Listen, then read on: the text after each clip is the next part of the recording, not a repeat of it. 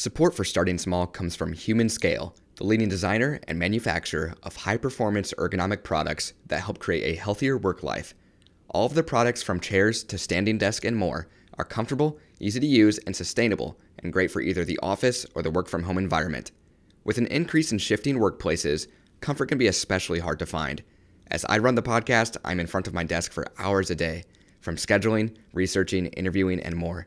Humanscale allows me to remain productive without the consequence of body stress to follow. Make sure to check out Humanscale at humanscale.com and use code starting small at checkout to save 20% off your purchase. That's code starting small at humanscale.com and enjoy the episode.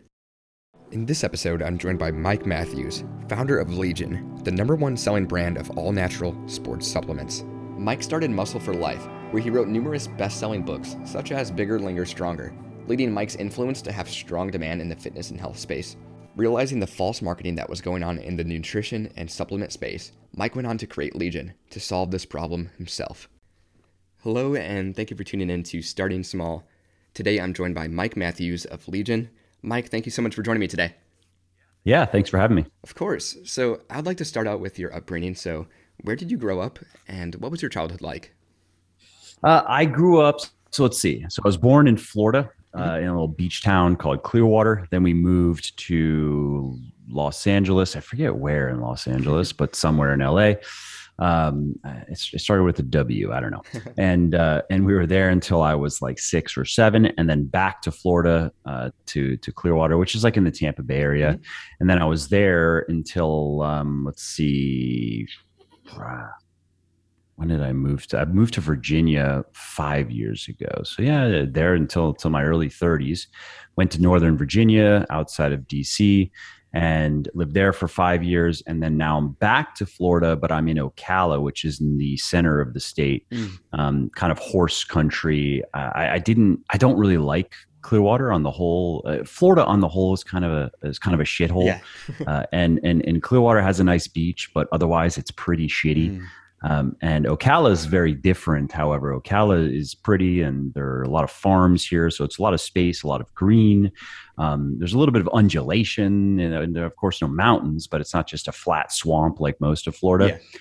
And um, aren't there aren't too many people, and a lot of the people I've met are, are, are nice. And there's there's a lot of money here, but it's low key, mm. which I like. So you have nice farms, and you have just kind of a nice uh, quality of life, but without the pretentiousness that uh, I experienced in the in the Beltway, for example. For sure. So, would you say that you had an entrepreneurial mindset growing up, say lemonade stands or Sony products? Uh, yeah, it's a good question. So, uh, yes, but uh, it's a, it's a yes and a no. Yeah. So I, I was I was ambivalent in that I knew at a, at a fairly young age. I knew as a teenager I, I wasn't cut out for uh, corporate life, that climbing the corporate ladder was not going to be for me. It was just not going to suit my personality. Mm. Uh, it, I'm just uh, too much of a of an independent minded person and too quote unquote unprofessional. I'm just I, I, just don't like playing that game. Yeah. And and I and I, and I and now that I've you know I'm 37 now and and living in I would say probably one of the countries uh, one of the prime nexuses of that in the DC area only confirmed that that life is just not for me, where uh, you have to be very careful with the image that you cultivate and how you present yourself and what you say. And uh, see a lot of people, they get into the habit of they, they have personas. And uh, with many people I, I came to know socially in Northern Virginia, I feel like I never got beyond that persona. Mm. And that's just not me. I don't I don't like playing that game. So um, my dad also is a successful entrepreneur, so of course that uh, that influenced my inclinations and and also encouraged me to want to try to figure out something because hey, he did it, and if he can do it, why can't why can't I do For it? Sure.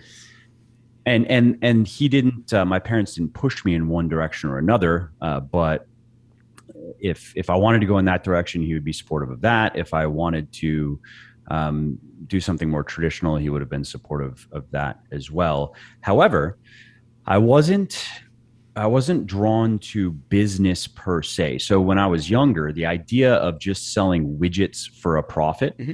Was very unappealing to me. Now that uh, I, I, have more experience in business, I have a, I have more appreciation of the art and the science of, of business building, and um, that you can create organizations that may just sell widgets for a profit. However, you can you can make them about more than just that. Um, uh, thinking of Jim Collins, you know, Good to Great, Built to Last, uh, if you want to. Now, some people are are either driven mostly by by money, and so yeah, selling widgets at at a at a high profit is just exciting to them because of the money that it makes. And a lot of those people are, uh, in my experience, have been very enamored by a certain lifestyle so they want they want to live a high consumption conspicuous lifestyle and you need a lot of money to do that mm-hmm. and whatever so that that also wasn't me i'm not a very money money motivated person mm-hmm.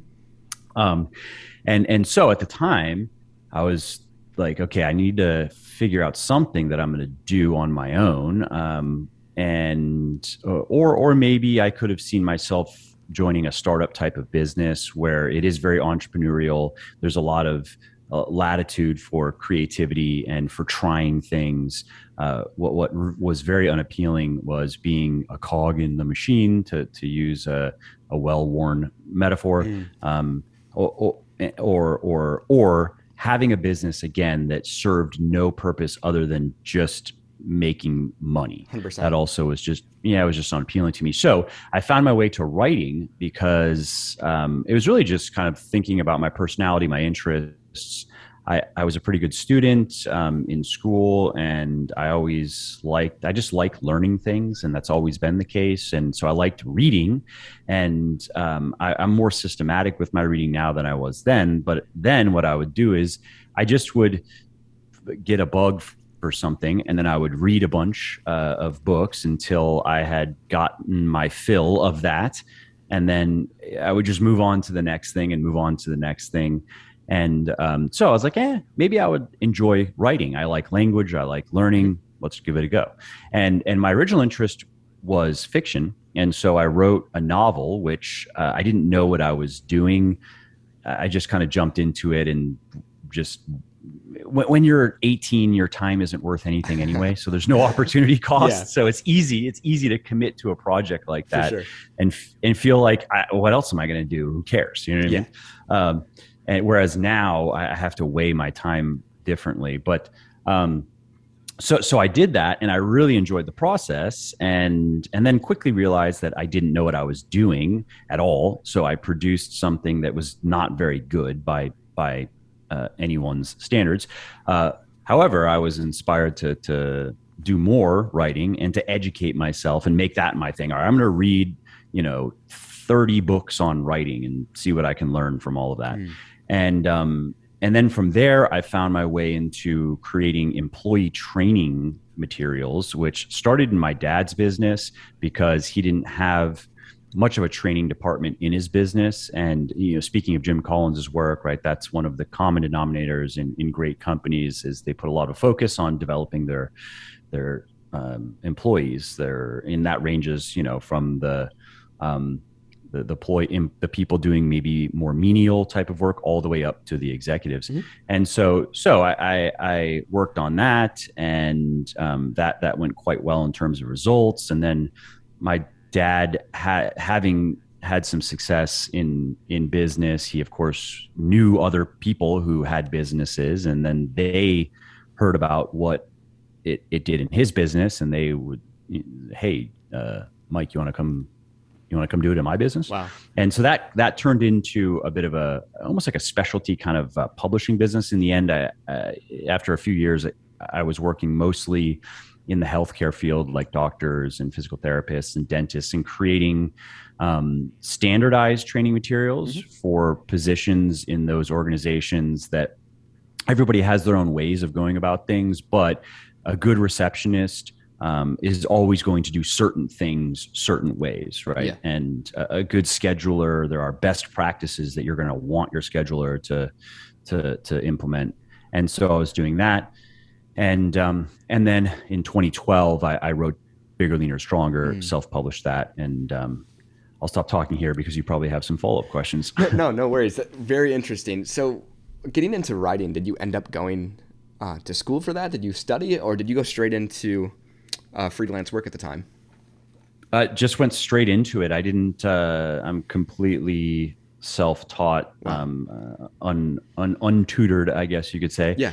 Uh, and and I I've thought about a formal education in writing. I would only do it out of pure self interest. What, what's in it for me, basically? Yeah. I mean, the, the piece of the piece of paper isn't worth anything at this point. Um, so it, it would be how can is that worth uh, the time in terms of return on ability? Really, is what it comes down to. And it, it's interesting to me, but probably not something that I will pursue anytime soon just because the opportunity cost is too high. It's something I would enjoy, yeah. but um, the, the time commitment would be fairly significant if I'm going to move through it.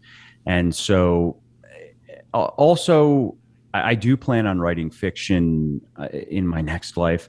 Um, I, I, I think I, I will be in a place where I will want to give it time in probably the next one to three years, would be my guess, mm. because I have some pretty um, important strategic goals that I want to achieve, business related goals. Hmm. And I, I, look at fiction writing as a luxury. It's something that uh, will, I think I, I mean, I already know I did a bit of it previously and I enjoy, I really enjoy the creative component of it. Um, and, and yes, you can make a lot of money with, with it. Uh, ironically, so I've sold about 2 million books, wow. uh, fit, fitness books, right? Yeah. Now, if, if I would have, just stuck with fiction. I would have never I would have never written bigger, leaner, stronger. Mm-hmm. And and if I would have uh, achieved the same level of success, proportionately speaking to the size of the marketplace in fiction, eh, that number would be ten times that. Mm. I mean, it would be it would be twenty million books sold.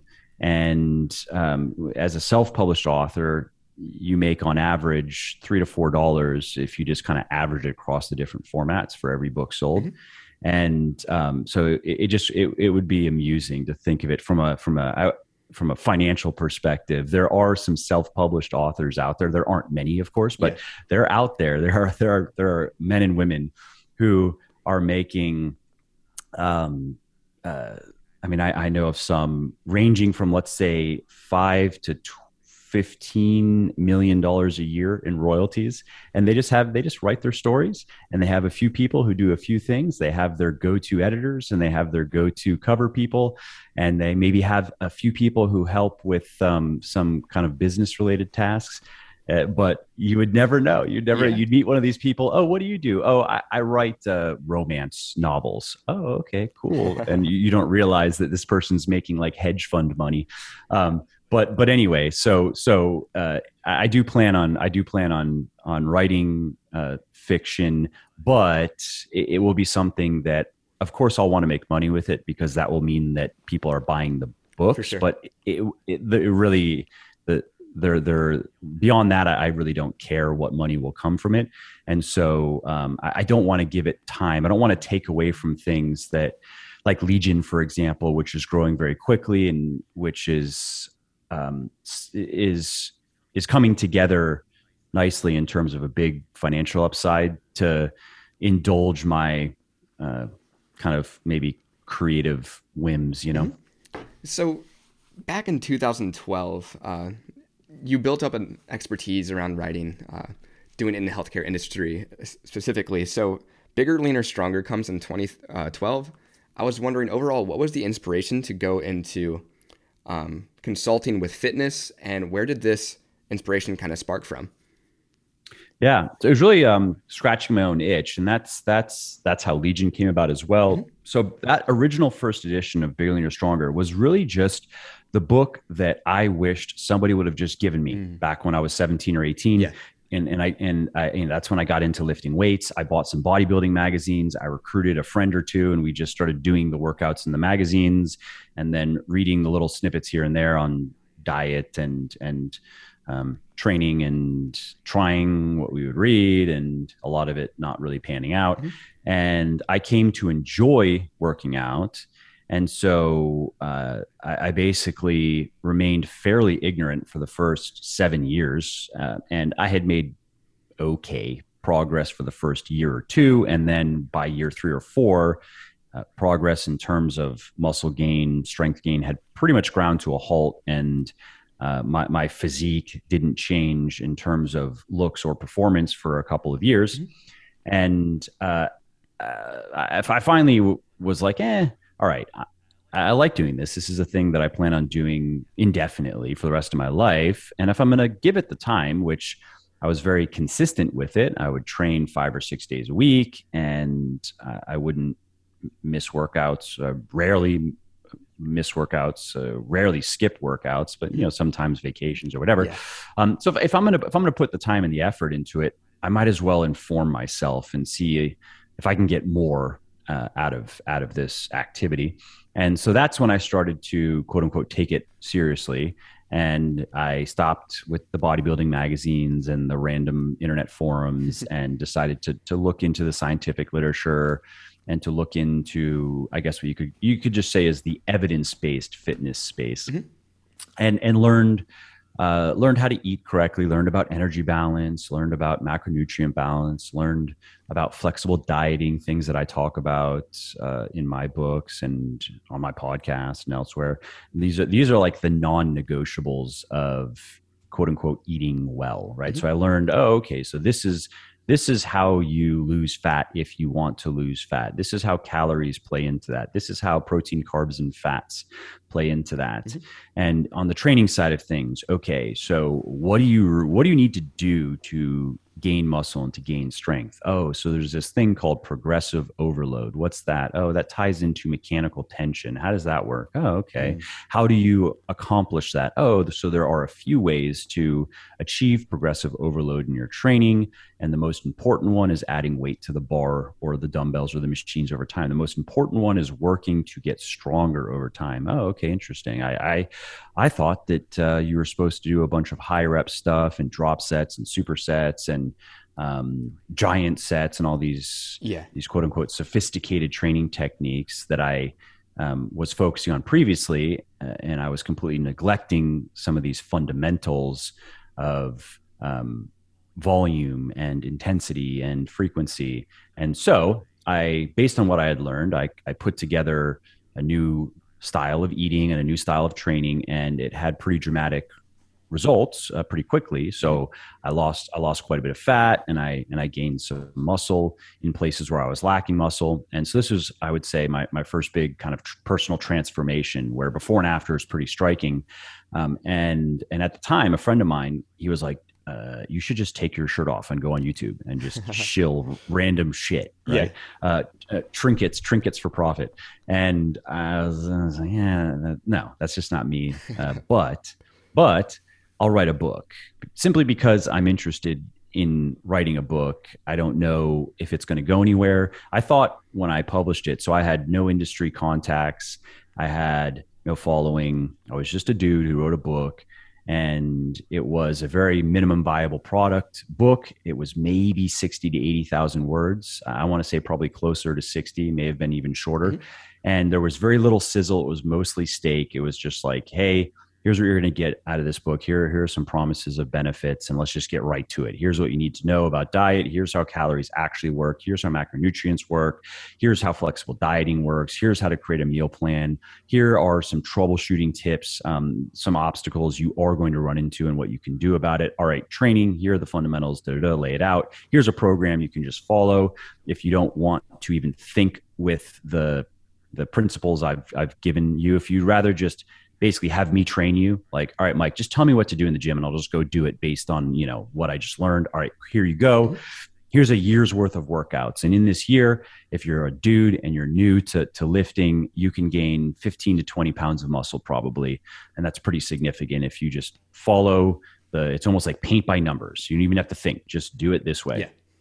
and um and so i thought that there was like a 50 50 chance between it selling zero copies and not zero copies. I, had no, but no expectations beyond that, right?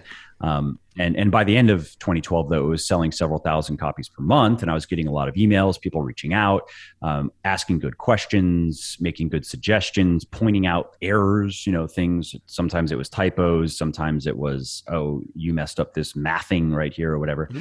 And um, and so I saw an opportunity there to to continue iterating on that book, which I have. In fact, I am toward the end of what is going to be the fourth edition of that book, and I've so there have been this would be the the the third major overhaul, and along the way along the way there have been more um, inconsequential changes, but because it's a self published book, and for a while it was a print on demand book. Mm-hmm. I, I could do that. I could just gather up a month's worth of edits, basically based on my own ideas based on suggestions I was getting, and then just push them live like just update the uh, the digital files and there we go. From that point forward everyone buying the book gets the uh, the the 2.1 uh 2.2 2.3 yeah. and so so i saw an opportunity to do that and to write other books. Like i had a lot of women buying bigger leaner stronger reaching out saying hey i don't want to be bigger um, but the leaner and stronger is cool. And although this book is obviously written for dudes, the principles seem to be gender neutral. Like it seems to me that uh, energy balance applies to me just as much as Joe Bro. Yeah. And and of course they were right. And so I saw an opportunity there. Mm, I need to I need to take this book and and make one for for women. And yes, the fundamentals will be the same, but all of the context will change all of the examples will change. There are some female only things that i would like to talk about and the training is going to change. Uh, and of course the sample meal plans are going to change. So i felt like it it was it wasn't like a bait and switch. It's not the same book. Mm-hmm. It's the same book essentially, but uh, it is it has been so it's called Thinner, Leaner, Stronger. It. it. has been tailored tailored in every way I can to women, and it does make a significant difference for women.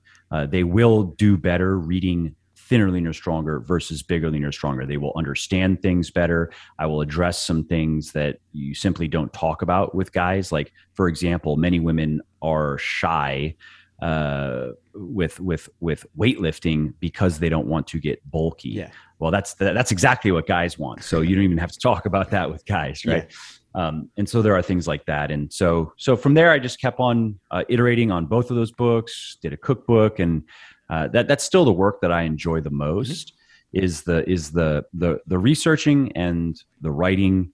And so um, again, like I said, I'm wrapping up the fourth edition of Bigger Leaner Stronger and Thinner Leaner Stronger. I also have a book coming out with Simon and Schuster next year in January called Muscle for Life, and wow. that's particularly going to be for the middle aged crowd. Mm-hmm.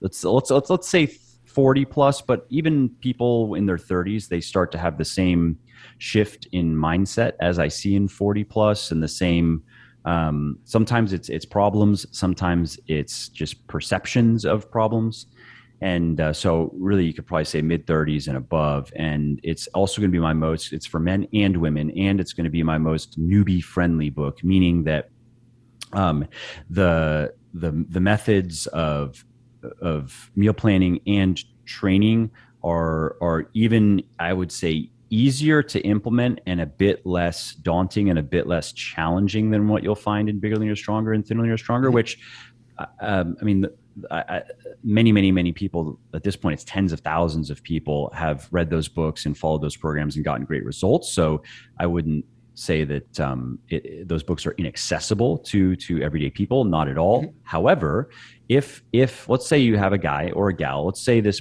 this person's 55 years old and they are very very overweight. They're very out of shape. They've never picked up a, a, barbell before. They've never done anything like this before. Or maybe they did a little bit you know when they were 20 yeah. i yes they that person could read bigger leaner stronger or thinner leaner stronger learn a lot and do well.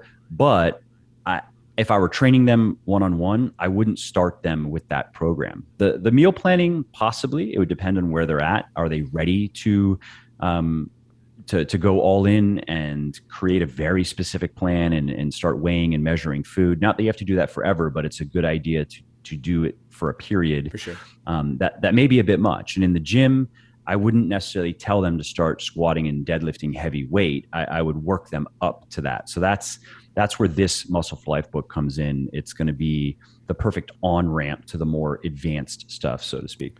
Amazing. So gaining such a influence so quickly, I, I was curious. This time period leading up to the Legion, what did this teach you uh, as more and more people demanded your aid around health consultations and with bigger, leaner, stronger? What did this time period teach you as more and more people were uh, falling onto your advice? Let's see. Um, one thing that immediately comes to mind is the power of one to one interactions. So, something I've done since the beginning is I've put an email address in my books and encouraged people to reach out to me with, if they have any questions, suggestions, whatever. Mm-hmm. And I still spend time every day, or sometimes it's every other day, uh, but it's still a, a high priority to get back to people to answer questions. Like that's that's really all i do on social media for example. I spend I, I, I try not to spend much time on it but the time that i do spend is like 95% of it is just answering dms and answering replying to comments and that's it. I'm not very, i'm not interested in seeing i'm just not interested in scrolling around. I just yeah. don't care to put the time into it. But it is worth uh, uh, one-to-one interactions. Uh, it, it, there's there's a lot of power in that uh, because of the goodwill. So if you look at it from one, it's personally fulfilling. It's nice to hear from people who um, have liked something of mine and have a question. It's nice to be able to help them and then hear back later uh, how well they're doing. There's that's one of those things that just never gets old, and I never get bored of that. Mm-hmm. It, there's always a, an emotional payoff, and there aren't many things in life that are like that. Yeah. I mean how many things can you really go back to uh, again and again and again and derive joy from and not have any negative side effects? For sure. I mean there's there's sex um, and social interactions yeah. with people you like and uh, i don't know there aren't many others probably. I mean money diminishing returns uh, material things diminishing returns there's just not not a lot out there. Mm-hmm and um, so so there's the personal element but it's also i think a very smart business decision because it, it takes a lot of time and it is not necessarily fun. There are like you know a lot of emails that um, you're going to get asked a question and i'm never going to hear from them again. Yeah. and so there's no payoff there obviously. Sure. um, and, and it doesn't scale. And so many people are not willing to do it and um, so, because I am, that right away distinguished me from a lot of other people in the space who will not give you the time of day. You can DM them all you want, you are not going to get a reply um, unless there's really like something explicitly in it for them. Mm-hmm. And and that also allowed me to, um, to to to stay switched on to not just what is going on in the fitness industry, uh, the the meta, so to speak, but but to even get ahead of that because I'm I'm dealing directly with people every single day and I'm seeing the questions they're asking. So I'll learn about the the the you almost could say the memes not not not in the sense of uh, of, of, a funny image yeah. but the ideas that the ideas that catch on in the fitness space because I'll just see more and more people asking me about something that they were not asking much about you know a year ago and so that helped me, though, um, improve my existing books a lot. I got a lot of really good questions and good suggestions from people. It gave me ideas for other books. Um, it, it, gave me the idea for Legion, and it continues to to pay dividends. And that will always be the case. And it will something. It will be something that I will I will always keep in. I hope you guys are enjoying this episode so far around Mike's entrepreneurial journey. I wanted to pause and say thank you to this episode's mid break sponsor, Saramonic. Saramonic offers some of the highest quality headphones, audio, and all around production equipment. I received a pair of their headphones, and wow, I'm using them right now, actually editing this episode. And if you're a podcaster, producer, or listening to music on the go if you're commuting, I highly recommend Saramonic Audio. Make sure to check them out for yourself at saramonicusa.com and enjoy the rest of the episode leading up to Legion here, um, what was the turning point then and inspiration that led you to start your own supplement brand after doing so much in the writing space? Uh, Lamborghinis, obviously. uh, Rollies and Lambos. Yeah. No, no. Um, and uh, it, it was it was really just scratching my my own itch again. So how that how that came about was at the time I had a website Muscle for Life, uh, muscleforlife.com, and it it was really a glorified blog. Uh, it has some some time ago I merged it into Legion's website, so I brought over all the content 301 to everything because it just didn't make sense to have these um, properties separate anymore, and I, I should have done that merger uh, even probably a couple of years prior to that would have been appropriate. But uh, yeah, whatever. And here we are. And so on that website, I had a, a section called recommendations, which I actually do want to bring back over at Legion, and um, because because some people liked it. And it, was a section of the website where I recommended not just fitness related stuff. I mean, I would get asked about all kinds of stuff. What kind of books do I like? What movies do I like? What um, just clothing do I like? What golf clubs because I play golf do I like? Right? Yeah. And so I would put stuff up there like this is just stuff that I that I like. I'm not getting paid by any of these companies. Um, if if I was linking out to Amazon, then I was it was a, an affiliate link, but that that never made that much money. Uh, the point of doing that was more to see if people cared. Like, Mm. were people were they buying anything that based on my my endorsement? Yeah. And I saw that they were buying a lot of supplements. And I thought that was interesting because my endorsements were very lukewarm. Like I was saying, hey, here's the protein powder I use. I'm not very excited about it. Um, I used Optimum Nutrition's naturally flavored and sweetened whey. That's what I was using. Maybe it's not flavored, it was naturally sweetened. And I would say, hey, um, I use this because I trust Optimum Nutrition. Here are some independent third party lab analyses that show consistently that when they say it's 20 pro- grams of protein per scoop, it's 20 grams per scoop. And you have other companies here that come in at 12, 15, even 10. Those are companies that I would not buy from because I don't trust them. So I trust Optimum Nutrition. Mhm. And, and it's cheap because they dominate the whey protein game. Nobody can get the prices. I mean, they own the farms. You, you can't. Yeah. They're completely vertically integrated, and and so that's why I, I use this protein powder. But I'm warning you, it tastes like shit. So if you want something that tastes good, don't don't use this. It's just bad. Yeah. I just I just don't care. I mix it with some water, drink it, and move on with my day. Whatever. um, and and so there were a couple of other supplements that I was using that, again, I was not excited about. And here's the multivitamin. It's okay. I like that it has these couple of extra goodies in it. Not very exciting. Blah. Right. Mm. And um, and people though were buying a lot of those supplements, even with me not even really telling them to buy them. Like I've already explained to a lot of these people, supplements are completely supplementary by definition. You don't need any of this stuff. You can just eat good food and be done with it. But if you have the budget and inclination, eh, there are a few things you may want to consider adding to your regimen because they can, um, in the case of protein powder, it just makes it easier to eat enough protein. It's very convenient. Mm. Uh, in the case of a multivitamin, it plugs any nutritional holes or gaps that may exist in your diet. And it is kind of hard to get adequate amounts of certain key nutrients, even if you eat well, like vitamin D and vitamin K and uh, a few different minerals, Mhm. un- unless you eat a fair amount of red meat. And so uh, I think it's smart. I Think of it as like an insurance policy of sorts. You're not gonna you're not gonna probably notice much of any immediate benefits, but you're, it's more of a long term kind of investment in in your health, so to speak. And um, and so I was like, yeah, well, okay. If I, if I look at these numbers, uh, why don't I why don't I just make the products that I want that nobody is making? And if they were making, I would just go to them and say, hey, um, here's what I have. Here are my things, and I like your products, and I would like to promote them. What is, what am I worth to you? You know what I mean? Um, and and I would have done that, but it didn't exist. So so I was like, oh, I'll just do it myself because um, I, I just don't see it as a. There's no way that I'm going to get stuck with product. Yeah.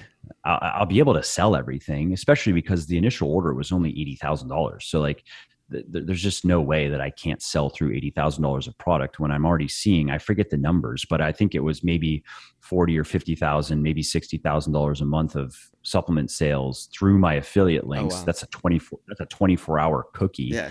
Um, and, and, and, and again, I'm like not even telling people really to buy them. I'm just like, Hey, this is, this is, this is what I use. It's not very good. I just don't know what's better. So there, there weren't nearly as many options mm-hmm. back in 2014 as there are now. And um, at least options, again, companies that I, that I trusted that because unfortunately, just because a supplement facts panel says that a product has a bunch of ingredients, maybe good ingredients, good doses, unfortunately that doesn't necessarily mean it's the case. You you can work with shady manufacturers here in the united states that will claim anything actually on a on a supplement facts panel and put none of it in there. Oh wow it, it happens how do they get it, i've had that. How do they get away with i've that? had that.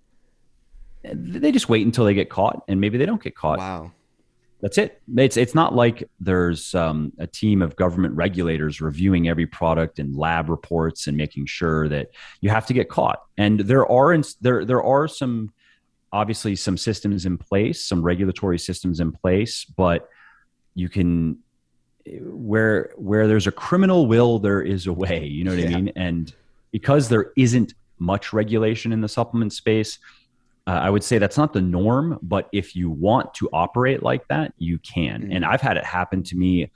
Uh, not I didn't want it to happen. There was a, a manufacturer we wanted to set up a backup manufacturer for our multivitamin, and I told them that um, in the, with it with this initial order, I'm going to be testing in triplicate. So I'm going to be sending three bottles off to a, a lab called Eurofins, a very big, well um, w- well-regarded organization. And i told them uh, just so you know i'm going to be i'm going to be getting these these these products tested.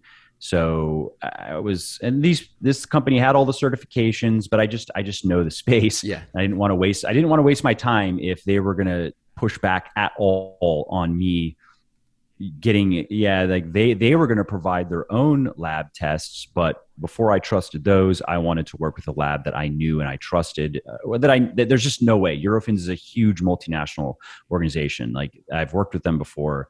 They have no interest obviously. There's nothing in it for them to like um to to to give fake reports for this for this random supplement manufacturer. Yeah. And so so they did it. They I think they produced I don't know maybe 8,000 6,000 bottles something like that. I send it off to Eurofins. It comes back in all three cases as uh, vitamin C. Basically, that's it. That's all that was in it was just vitamin C. Wow. And and this is a product that's supposed to have tw- at the time 22, 23, 24 vitamins and minerals as well as 10 to 12 additional ingredients.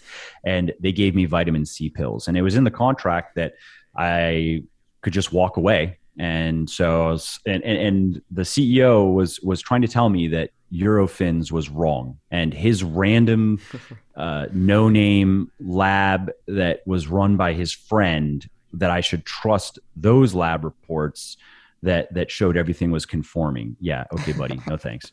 So so it's just a it's it, it is it is the wild west really. Yeah. and um, you have to be savvy or you can get you can get taken advantage of.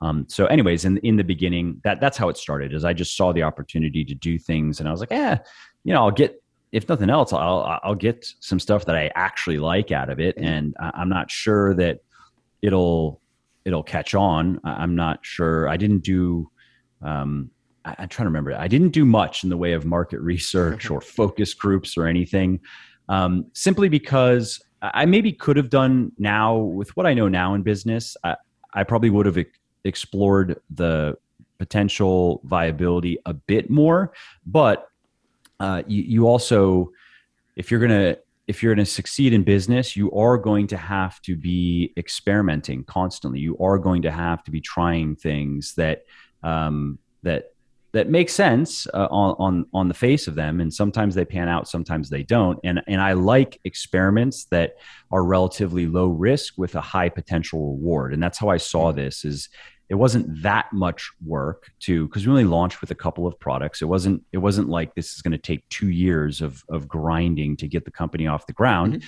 it was something that we were able to put together in probably four to six months or so of not even as my full-time thing and it was me and just a couple of other people. So we were working on muscle for life and books and other things and this was also something we were working on. So four to six months and all in i think it cost me about 120k to launch the business. Mm And again, I knew that there's no way I, I was I was gonna be out 120k, Yeah. and so, so I just you know said, hey, let's just see how it goes. Wow. So launching with just a few products at the time, um, what did you launch with? And also bouncing off of that, you received these uh, capsules of vitamin C back. What was your reaction to that? And did you stick with that manufacturer at the time? Uh, so so we started with a, a whey protein, a post workout like creatine based product, Okay. and a pre workout called Pulse. And um, so so yeah, and and the whey is still still with us. It's changed a little bit. Mm. Um, it had it had an additional amino acid in it called leucine that I like. I like the the the the reason we we added leucine to it, but unfortunately, leucine is absolutely disgusting. I wish it tasted like another amino acid called glycine, which is just naturally sweet. It just tastes good, but leucine is is is so bitter. It is it is awful. And when you use all natural, which all of our stuff is all natural, no artificial sweeteners, uh, no artificial flavoring, no artificial food dyes. Unfortunately, natural sweeteners, natural flavoring, natural masking agents are not nearly as potent as the artificial stuff Mm. and it's just very hard to mask that leucine. It just, unfortunately, no matter what we tried, it just didn't taste very good. Yeah. And uh, so we ended up taking that out. But um, that product is still with us, and even that basic material that the the the under the the, the whey isolate that we sourced from Ireland, we've stuck with because it's just so good. Um, Pulse is still with us, and that is our best selling SKU. Mm. Uh, if you look at it, of well, say family of, of SKUs, right? Um, in terms of units, I believe the protein brings in more revenue because it's more expensive. But um, in terms of bottles sold, Pulse is our most popular product, and so that's been with us. And and then the the post workout was called Creatine Plus, and we relaunched that as Recharge, and the the formulation has changed a little bit uh, over the years. And to to the to the manufacturer, I was a little bit surprised. I was also annoyed because I, I was hoping I just wanted this is one of those checkbox things like Yeah. okay we need to make sure that we have a backup in place and then you give like 20% of your business to your backup and you give 80% to your main. It's just something that you need to do. It's an operations thing. Mhm. and we had gone through a vetting process and on paper this company looked great. And um, so i was just annoyed. I wasn't entirely surprised again because I know the state of the industry. However, I was a little surprised when I had told the guy up front, like, don't try to fuck me. Just I, I, I'm, Yeah. I'm going to send this. I am going to be sending this stuff off to a lab, just so. So, and then he still tried. Like, "God, Why? Why did this guy waste his time? Because now he's stuck with a bunch of product. I'm not going to pay you. Goodbye. Um, and so, so no, that was the end of uh, uh, end of my short. Uh, relationship with that manufacturer. But fortunately, fast forward, that was years ago. Fast forward to today, and we're in a good place now. We have several manufacturers that we work with, and um, our stuff gets gets third party lab tested regularly. And it always passes. That every once in a while, there, there over the years, there have been like a couple of genuine mistakes that manufacturers have made. Nothing major, but like Yeah. for example, um, I remember one time there was i think it was in in one of our fat loss products one of the ingredients they didn't put enough in it. Mm. um, but that was a genuine mistake and something that then they can correct. And so that, that's understandable. Uh, no no malice there. Yeah. and but but that's a big part of the supplement business and probably a big part of any business where you sell something that is manufactured is the manufacturers that you work with. Uh, there are for the reasons i've already given. And now with I mean, it's not it's not just COVID, obviously, but with with global supply chains uh, in, in a in, uh, it's almost like in, in a in a state of bedlam at this point. Um, there are manufacturers, there are supplement manufacturers. If they will even give you a quote, so if you were new trying to get into this business right now, I would say don't unless you are coming into it with with connections and a lot of money because if if you were trying to do what I did now I don't even know if you're going to get a manufacturer to to return your phone call Mm. or, or or reply to your email um, saying, "Hey, can I order like thirty thousand dollars of a product?" They're they're just going to delete that. Yeah. Um, and and so I have I know of manufacturers that are giving uh, like fifty to seventy week lead times. Wow. Uh, who can What is that? Who can run their business on 50 to 7? You will get product a year from now. Wow. Oh, and, and maybe not also. Who knows? Who knows what happens in, in the year, honestly. Um, and so that there's that's that's manufacturer A. Manufacturer B, like one of my better uh, partners. I mean, they're all they're all good, but but I would say my my top performer, if we just look at the objective facts, mm-hmm. uh, like they're you know giving me um, eight to twelve week lead times. Mm. Same product, same materials. So so that's uh, that, that's that's just something to, to keep in to keep in mind. I, I do get asked fairly often from people wanting to start supplement businesses, and I and I have some um, some some advice that I share, not just for starting supplement businesses, but starting businesses in general. Mm. And um, I'm sorry, I forgot the question that you asked. I don't know if I'm just, uh, am I on a tangent? No, no, no, you're right on it. It was pretty much just what products did you initially la- launch with, and then we were bouncing off from the manufacturer uh, and the malfunction. Oh, yeah, yeah, right. Yeah, yep. So, yeah, I enjoyed looking through your website, and I was looking at, quote, marketers and nutrition and the ease of manipulation. Um, I'm, I'm curious with that quote on the website, what is Legion's main form of marketing then in contrast to competitors? That's a good question. And um, I joke that I I kind of built this business um, backward because if if you want to grow an e-commerce business quickly, there are really two things mm-hmm. that you need to do well. well. Let's say three things. The first thing is you need to have good branding. It doesn't have to be outstanding, but it has to be good. You have to really know who you're going for, like who who are your target customers and what type of aesthetic appeals to them, what type of messages appeal to them, and um, and that's just the fundamentals. If you can just execute the fundamentals of of branding fairly well, you can do that. Maybe it's not going to be outstanding, but it doesn't have to be outstanding to succeed. Mm-hmm. So if you have that in place, your products look they they they have the product they have a market fit. There is a demand there. They look the part. You as a company, you look the part. You sound the part. Uh, then then you need um, influencer marketing and paid acquisition. If you can just make those things work, you can quickly get an e-commerce business off the ground. Not to say that that's easy, mm. um, because now you're talking about advertising in the case of paid acquisition, of course, yeah. and um, there. Uh, the, there are that, that's a whole art and science unto itself. But if you can make advertising work. Again, you don't have to be outstanding at it, you just have to be good enough. And then influencer marketing is less about advertising and more about picking the right people. And so you have recruiting systems in place and um, making sure that there is a brand fit there and picking people who have a bit of salesmanship in them. Like Legion, at Legion, we've worked with influencers who have one, literally one tenth of the following of other influencers who are in our stable but generate two to three times the sales mm.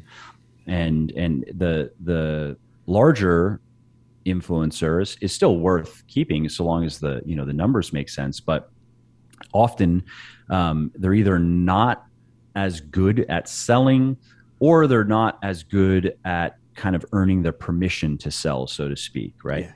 And um, so, so, but that's that's really the formula. And then if you want to go further than that, if you really want to um, see how successful this company can be, you want to then quickly transition from e-commerce or or 100% e-commerce into retail.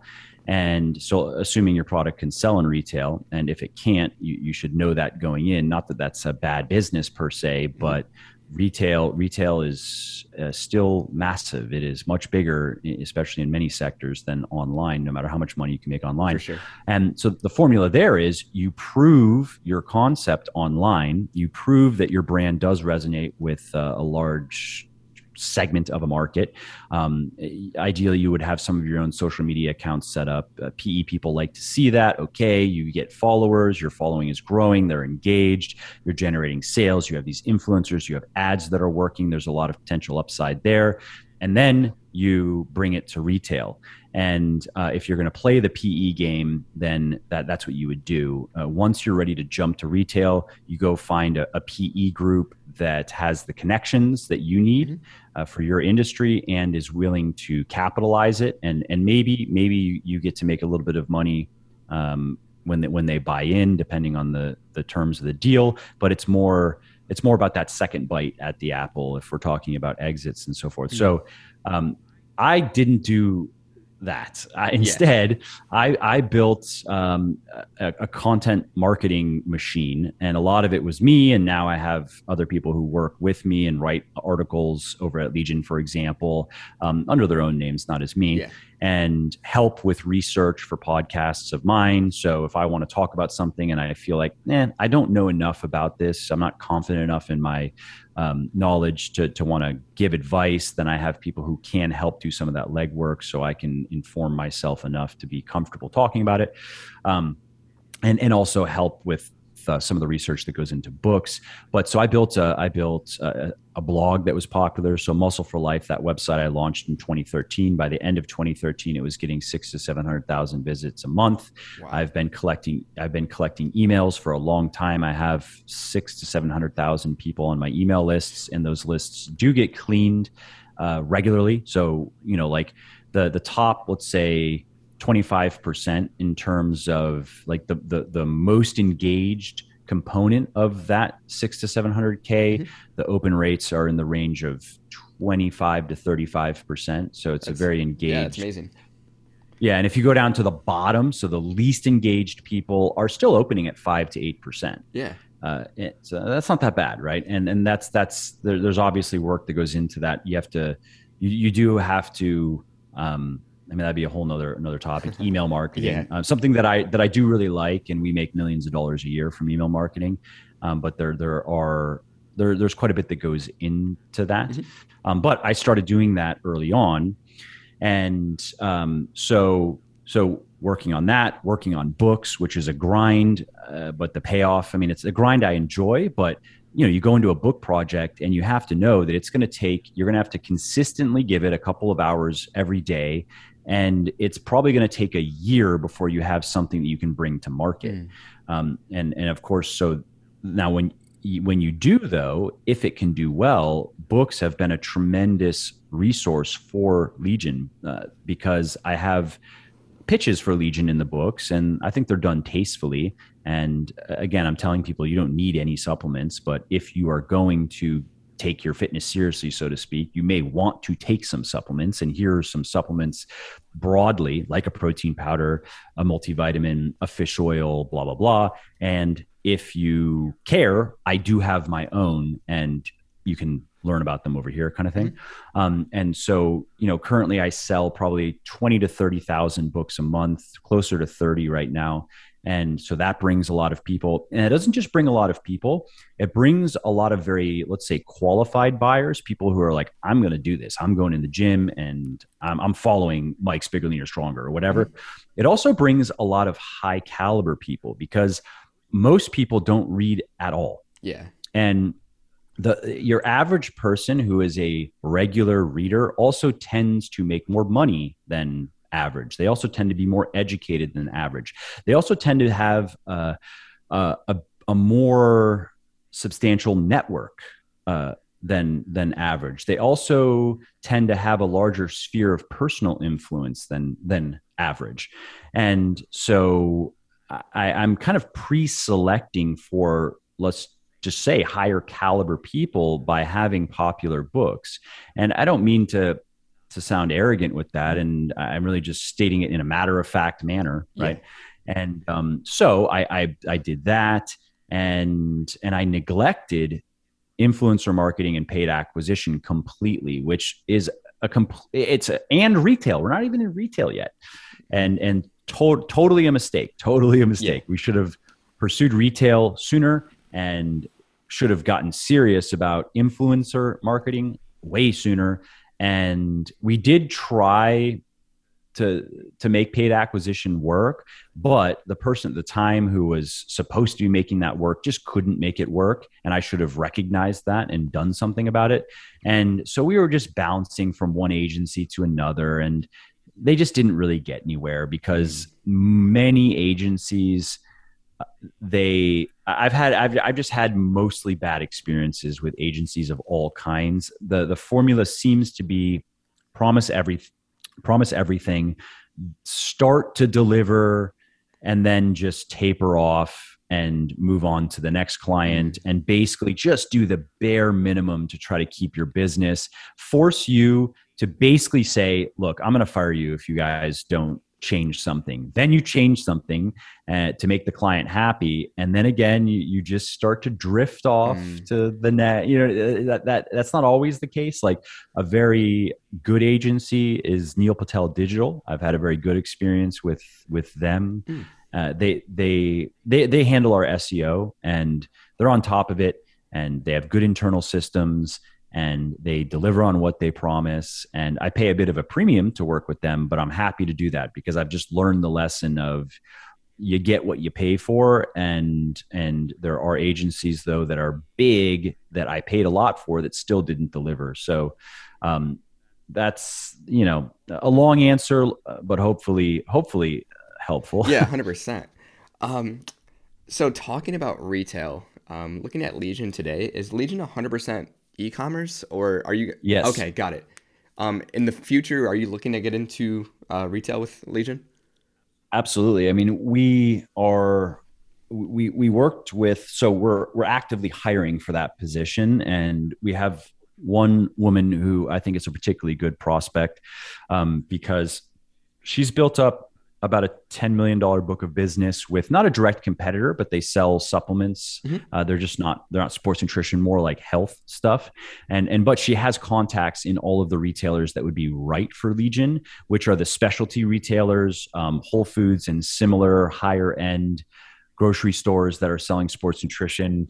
Um, big box is not going to work for us like uh, like Walmart and Costco because our cost of it costs us too much. I mean, they, they would want products that cost twenty to twenty five dollars per bottle, and um, like my my protein powder costs me to produce and get it into someone's hands. It costs me like twenty one or twenty two dollars a bottle. Wow. so how is that gonna how is that gonna yeah. work?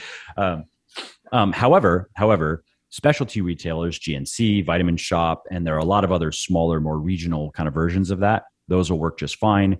Whole Foods would work just fine. Other more regional versions of Whole Foods, like uh, here in Ocala, there is something called Earth Fare. It's it's basically Whole Foods. They sell forty to fifty dollars, sixty dollar even bottles of in bags of sports nutrition things, right? So that would work. And yeah, there's there's absolutely no question that Legion can succeed in retail because um, our direct competitors are all doing just fine in retail, and we have we have huge strategic advantages over them uh, that will allow us to, uh, to, to, to drive purchases to retail, and so um, that that's definitely going to happen. International distribution hasn't been pursued at all either, which is another mistake. There's a lot of uh, there are a lot of markets out there. I mean, immediately there's like the UK, there's Canada. I sell a lot of books in those places. Mm. There's Western Europe. Um, I know Middle East even uh, there are a lot of people into bodybuilding in in the Middle East mm. and and Australia and elsewhere. So that's also something that we'll be pursuing. Amazing. So I like to conclude each episode with this. If you could share one piece of advice with an aspiring entrepreneur, maybe something you've learned or regret, just anything, uh, what would that be?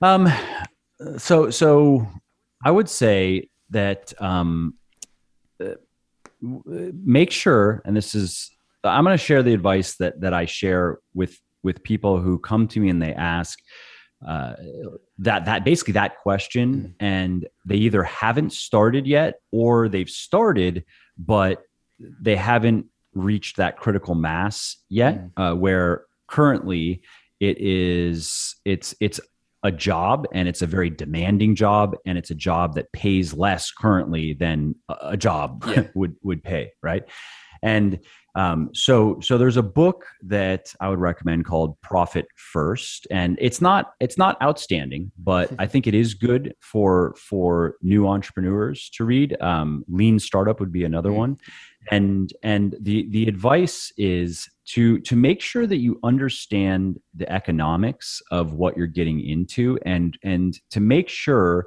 that what you are thinking about doing or what you are doing has the potential to produce um, enough of a of a a benefit, enough of a reward, and, and enough of a financial reward to make sense. So, for example, and and this may or may not be helpful to people listening, and I'm not trying to talk people out of anything, but I have spoken with with quite a few entrepreneurs again especially newer and they've they have found this helpful because they've never really looked at it right so um, if if somebody uh, could could could make let's say $100,000 a year from from their business. Let's say to them they would say, okay, that that's a big that's a big milestone. Um, what does it take to accomplish that? Well, your your average business, if it is producing 10% profit, if it if 10% of revenue is left over for for the owner, that's that's decent. That's not great, but it's not bad. Mm-hmm. Um, you know, five percent, eh, not too exciting. Like if if your business is netting 5% because you're spending heavily on marketing to grow it okay fine but um, if if you are trying to make sure that your business has enough profit.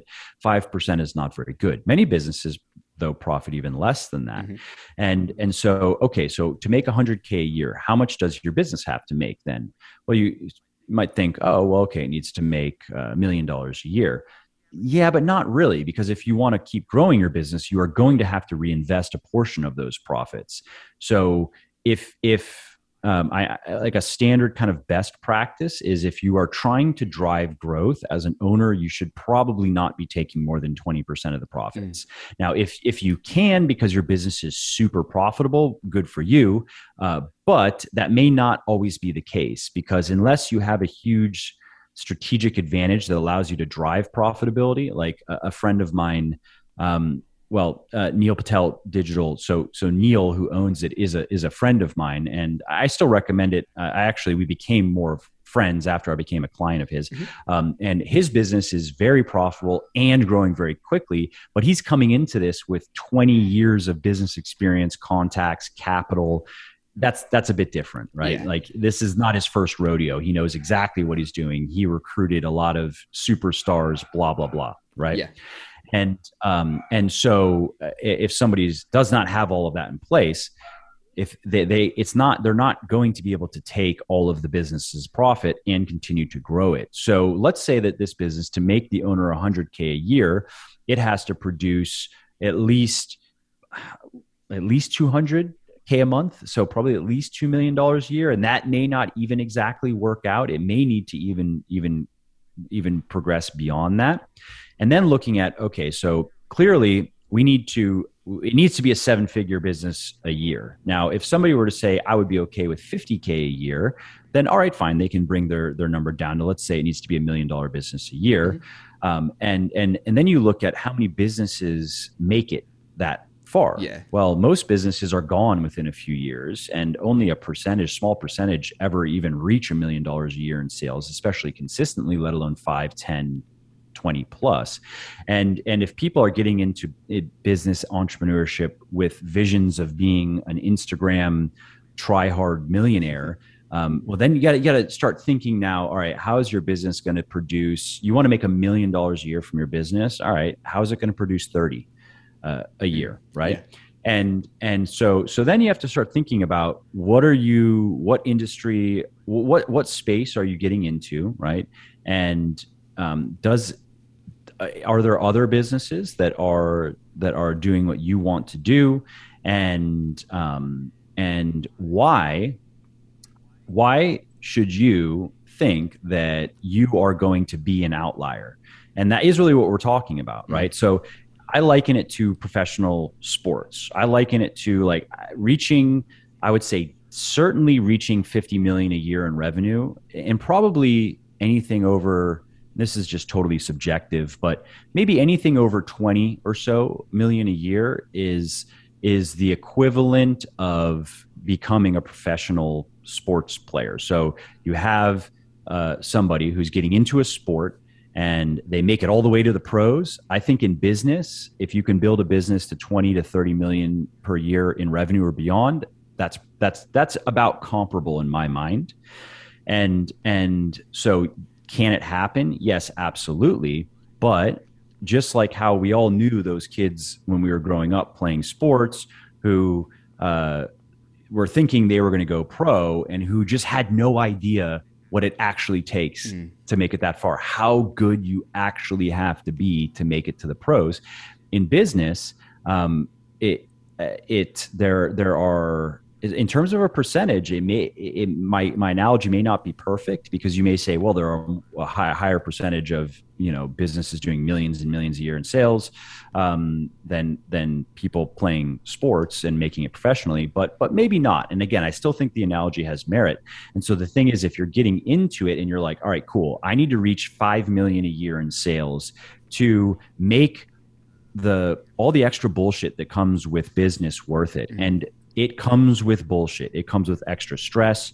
It comes with work that you don't like. You are just going to have to do it until you can finally delegate it. And if you are a more creative, innovative, entrepreneurial type of person, which I tend to be, um, then you, there are things you're always going to have to do that you're not going to like. There are going to be meetings that you're going to have to sit through and numbers you're going to have to sift through and contracts and banks and blah blah blah maybe investors at some point sure. and you just do it i'm not complaining but um, a, a part of me would much rather just write books and record podcasts. Maybe maybe do some video stuff. That's less interesting to me. A part of me would love to just do creative stuff mm. and not bother with any of the business stuff at all. Yeah. And and so many entrepreneurial people are similar in that way right? So if you're going to get into it what you don't want is to just have a shittier job than you could have working for a business that you really like working on the stuff that you like, not having to worry about making payroll or um, uh, servicing debt or any other things that that are that nobody enjoys that come with, with especially building a business. Mm. Uh, you know, if you sell something that has a cost of goods, especially if it's an expensive cost of goods, when you start to do the math of what it takes to grow, let's say 30 to 40% revenue per year, for example, in the in the case of Legion, um, I mean, it'll so so we'll do about 26 million in sales this year, and I think that this is without without retail. We can we can uh, push that into the mid 30s probably next year. Yeah. Um, but because of because of how expensive the the products are to make, I already am now having to think with where is the few million dollars. I, I have no partners. I'm 100% owner. It's been self funded um, up until now. I just have to make sure that where is that few million dollars going to come from? And that that's of course a few million dollars that I can't take for myself. Uh, if I were to say, yeah, screw the growth, let's let's just flatline so I can, um, you know, uh, live live the, the the Instagram life. Yeah. Um, then then sure but i don't want to do that i want to continue growing the business so so if somebody's just getting getting into it again they have to look at the potential and um, what it would take to make enough money from it to make the hassle worth it not that and i do strongly believe in I guess you could say a, a sense of uh, maybe conscious capitalism and, uh, and and starting businesses and running businesses that have purposes that are greater than just making money and using them as a vehicle for uh, affecting positive change in the world and in people and creating um, better relationships and and and I believe bigly uh, in that. Mm-hmm. Um, but but we are constrained by economics, right? Yeah. And and we're only going to be able to do that as as well as we can grow the business and grow it profitably. And um, so so for me personally uh, the personal reward would probably need to be at least three to five times what i could earn working elsewhere for me to want to um, go through the the rigmarole that comes with owning and running a business, especially as it gets bigger and you have more employees and there are just more moving parts, because there are a lot of really good businesses out there that already have great missions and great products and services and great people. And I've learned that for me, what I most enjoy is doing the creative work mm. and working with really good people. I actually don't like quote unquote being the boss. I don't like managing people. I like working with peers. I like mm. working with people who don't really need to be managed. I like working with people who are going to come to me with better ideas than I can come up with and where hopefully I can contribute but you know that that experience is fun to me managing uh managing it's not just people but you have to managing systems business systems that allow people to um, accomplish good the, the, the let's say the, the the best work that they can is a is a great skill to have. It's a very important part of building a business but i just don't particularly enjoy it. It's just it's just not really my thing right? Yeah. and and so then if we're coming back to this person who is new or just thinking about getting into it, I do think it's smart to uh, not not try to over plan and paralysis by analysis, but to to to understand that this is a fertile market and there are some reasons why I I'm, I'm, I'm being this person now. Uh, there's a lot of competition in this market. That's a good thing. There's a lot of economic activity. That's a good thing. I very much believe in this. I believe in it enough to I'm ready to work 50, 60, 70 plus hours per week actually work maybe not forever but but i'm willing to do that because that's a whole nother conversation. But i think that's a huge part of especially in the beginning you just forget about your entire life. That's it. If you can do that forget about your social life forget about your hobbies take care of your health continue to exercise get enough sleep. But pretty much uh, your your waking hours outside of your exercising and eating at least 80% should just go into the business. All right you're ready to do that. And now the key is what do you have in addition to that that that makes you think that you are going to be able to reach that critical mass as i said to to kind of break through the the initial um, maybe gravity well that you have to that takes a lot of thrust to get through so you can at least get into low orbit mm-hmm. right and and so for me the key there is marketing and the key there is selling if you do not like selling and you are not good at selling and you're not willing to really learn it. And and because that's all marketing ship is or marketing is right? Yeah. it's salesmanship writ large. If you are not into it and and i would i would include branding in that as well. And again you have no interest. It does not pull you. If you have to push yourself into reading about marketing reading that book implementing your chances of success go way way down. Um, however, if if you are let's say at least a decent marketer you've had some results elsewhere or you are very interested in it you you feel drawn toward it it pulls you in like i, I i've always liked marketing i've read I don't know, scores of books. I've taken courses. I continue to read. I really like copywriting. I really like persuasion, the psychology of selling. It's something I just like to learn about, and that probably will never change at this point because it's been like a decade. and and that's one of the reasons why I've been able to do uh, at least fairly well. Uh, I'd say first and foremost is I, I, do know how to sell, and I do know how to put put marketing um, uh, campaigns in place that work. And um, so then, if we come back to this aspiring entrepreneur, um, an idea that has merit, a marketplace that has merit, and marketing chops. Okay, now and and again, the willingness to work very hard for uh, an extended period of time. Hopefully, not.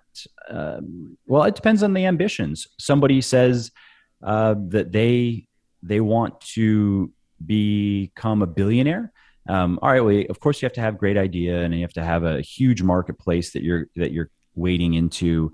Um, and there's certainly going to be luck that is going to be required along the way but you're also going you, if you if you're not ready to basically do nothing but work for probably decades um, just just don't just pick a better goal. And and you know i even say that i i know um, I wouldn't say he's a friend, but an, an acquaintance who who's a billionaire, and the dude's in his seventies, and that's all he does is work. Still, it's all he's done mm-hmm. since since he was uh, he started as a as a teenager, and is when he got into business, and then he got into business for himself after college. But the dude, for fifty plus years, has done basically nothing but work. Of course, there are some vacations here and there, and that's what he loves to do. Yeah. My friend Neil, my friend Neil is that way, and um, is for for people I know who I think are most likely to become a billionaire, he would be top on the list. I do think he's going to do it, and uh, and he just loves working and he loves business. He just loves it. Mm. He loves winning in business. He loves figuring out the next thing that's going to grow his business a little bit faster. Um, it, it's funny, like that we talk about various things uh, but but what gets him most excited always is anything related to business that that is that is his primary interest. And, and it's great. Awesome. it's great. Um, and and so but but that's that's the kind of level of obsession that i've seen in the people who reach that next level of success. Um, and so so to to to to um, to, to just to make a good living you don't have to i don't think it requires that kind of um, monomania, so to speak. Mm. But you have to be willing to work hard, and it's going to take probably years to, again, get to that point where now you have a business in place that isn't just a job anymore. Like it's making you good money. You can step away from it here and there. You can go on that trip. You can take the weekend off and you have systems now and you make money while you sleep and all that thing, mm. all that stuff. Um, and, and, but it starts with, it starts with with marketing chops and salesmanship. And i'll recommend one more book that is uh, i think relevant to all of that and that is ready fire aim by michael masterson. Mm. uh, very good book and goes over some of what i just discussed. Amazing. Well mike thank you so much for joining me. And to the listeners out there make sure to check out legion at legionathletics.com yeah cameron thanks for having me again. Hey, thank you for listening to this episode of Starting Small. If you would, leave a review on whatever platform you're listening on. Also, follow Starting Small Pod on social platforms to keep up to date on future guests.